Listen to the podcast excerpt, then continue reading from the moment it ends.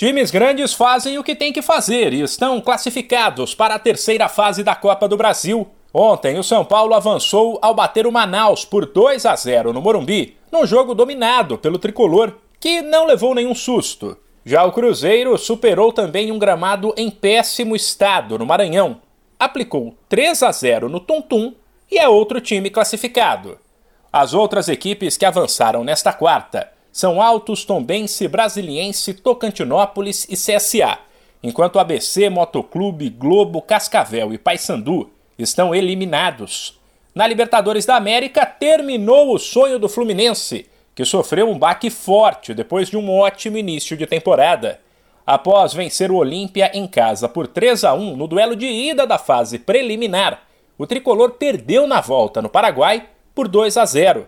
O resultado levou a disputa para os pênaltis. Aí, William e Felipe Melo desperdiçaram suas cobranças. O Fluminense foi eliminado e terá que se contentar com uma vaga na Copa Sul-Americana.